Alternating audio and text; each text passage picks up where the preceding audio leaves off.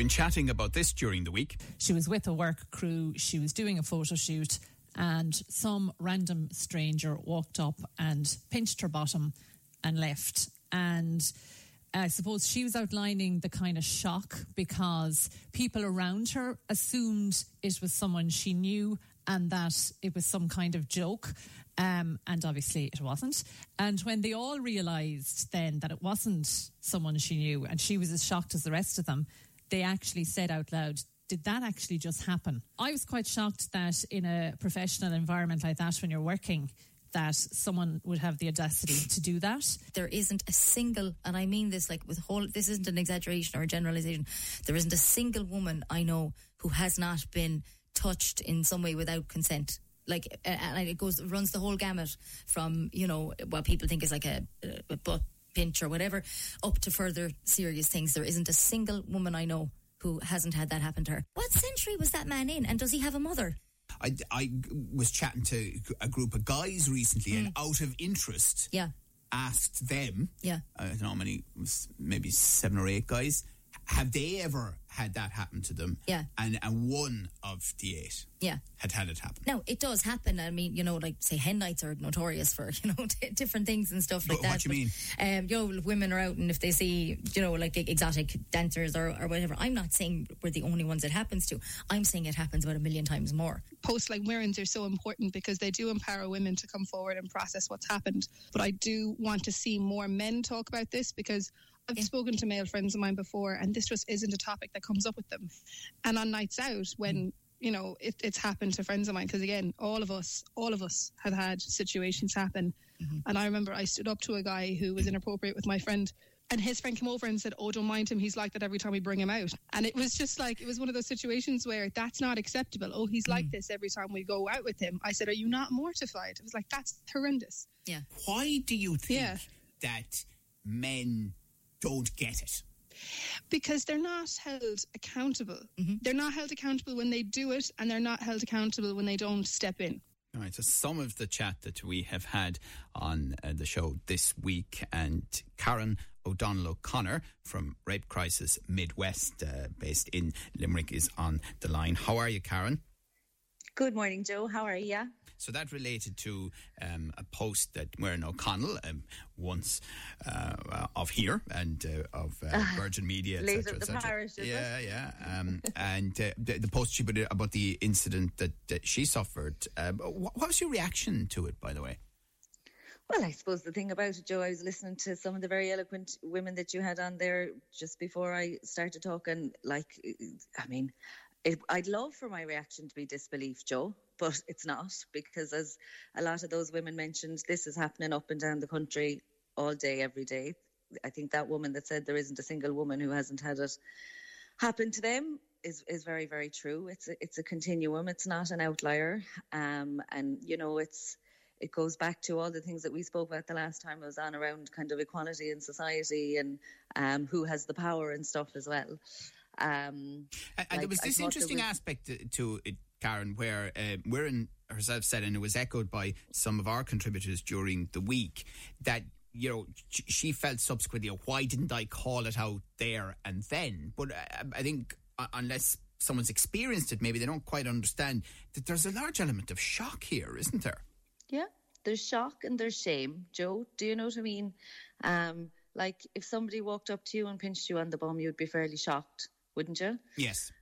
But you probably wouldn't feel the shame. You'd probably feel outrage. And I think that's the difference between kind of how we socialize men and women. Do you know what I mean? Like, I can't imagine a single scenario where somebody would find it acceptable to see a woman at work, all dolled up for a photo shoot, and randomly out of nowhere come up and pinch her on the bum. And I suppose that what I what I found interesting about it as well was, you know, everybody thought nobody did anything because they thought that he knew her. Why would that be okay? Do you know what I mean? Now I don't know the specifics of the case, but there's definitely a dynamic there where it's far more allowable um, for men to touch women without their explicit consent or with you know even people that they don't know. And i think that issue around consent is very very important because we have to learn that at a very young age both men and women one what's acceptable what defines consent um, and consent really is to check with the person is this okay? Um, and i think you know we haven't we haven't been very strong on that as a society. And I'm interested, like you know, we have a third national strategy called zero tolerance now that the government are working towards around things like domestic and sexual violence. And one of the key things in it is that we start that education about consent at second level and then it become part of the core curricular that boys and girls are learning about what constitutes consent how do you make sure that you are seek, actively seek, seeking consent and how do you as a person know your boundaries and know this is not a consensual relationship or this is not a consensual thing that's happening mm-hmm. and call it out and i suppose that's around the elimination of that shame of you know I must have done something to draw this man, this random man up in the street to pinch my bottom. I must have been too out there or too dolled up, or you know I had an impact on that situation. You didn't. That carry on is entirely about that man and the actions that he decided were appropriate yeah, yeah. in that time. Yeah. you know? Uh, we're chatting to Karen O'Donnell O'Connor from Rape Crisis Midwest. Now, some people have made the point to us on the show that um, this is more a power play than anything 100%. else by a man. Yeah, well, anything, and I mean, my my area of work is the, the region of sexual, the area of sexual violence. Sexual violence is not about sex; it's about power. It's about people knowing their place. It's about teaching women their place, um, and that is a power move. You know, it's not. You know, some. I was I was thinking about this during the week because I knew I'd be on with you. You know, when I went to school, and probably you too as well, Joe little girls would come home from school and they'd say so and so pulled my hair and so and so you know one of the boys pulled my hair or whatever. And sometimes the response would be ah they like you they you know that's because they fancy you and that's the start of the whole continuum. Well I mean, just even, could... just even the, you know I'll tell me ma when I go home the boys yeah. leave the girls exactly. alone. There's a song. yeah, yeah. there is indeed. I'm not going to sing it now no but um, you know what I mean Yeah, I do. I do. And look, all of those things matter. And I thought what was interesting in the piece that I saw from from Muireann O'Connell was later on in the article she made. I, I, I'm not quoting directly, but she said something about the lines of, "Well, there's worse happening in pubs and whatever every weekend." Which she's not wrong about, but really and truly, that doesn't minimise her experience. And this is all part of it as well, Joe. Do you know there is yeah. things, worse things happening on a Saturday night in the pub? But right. and do do you think, Karen, that there are some men who seem to think this is flattering in some way to a woman. do you know it's hard? I'm not a psychologist either joe. Do you know what i, mean? I but i think when when when when we live in a society where we tell little girls that it's okay for the boys to pull your hair because they like you then are we teaching boys as well this is how you show girls that you like them? Yeah yeah. You know? Um so how should a woman ideally deal with the situation of bottom pinching? Well, I, I think part of it is call it out, but that's not easy for women. Do you know, as you as you mentioned earlier, there's a power dynamic there, um, and people are embarrassed. I, I can't tell any individual woman how they should react to a situation, Joe, because you know, along the continuum of sexual violence, there are there's a there's a, a, a good reason why women often freeze to protect themselves. Do you know what I mean? That if I if I do call this out, am I in danger? Um, I also would encourage that the men are like one of those women that were speaking earlier. Like men need to call it out too. It's not acceptable if your body carries on like that. It's just not on. Do you know? And I, I, by the way, do you feel that that could be very powerful? That, that the whole thing, and we have talked about this on uh, the show before. Indeed, we were involved in a campaign called this out. That you know, if someone yeah. in their friend group says to them, "No, I'm sorry," yeah, just don't be a jerk. Of course it is because we're very heavily influenced by our peers. Do you know? Um, and it's it's how we want to be as a society, and that means that when like if your friend was I don't know, punching other men in the face, you might suggest to him that wasn't a very good way to carry on.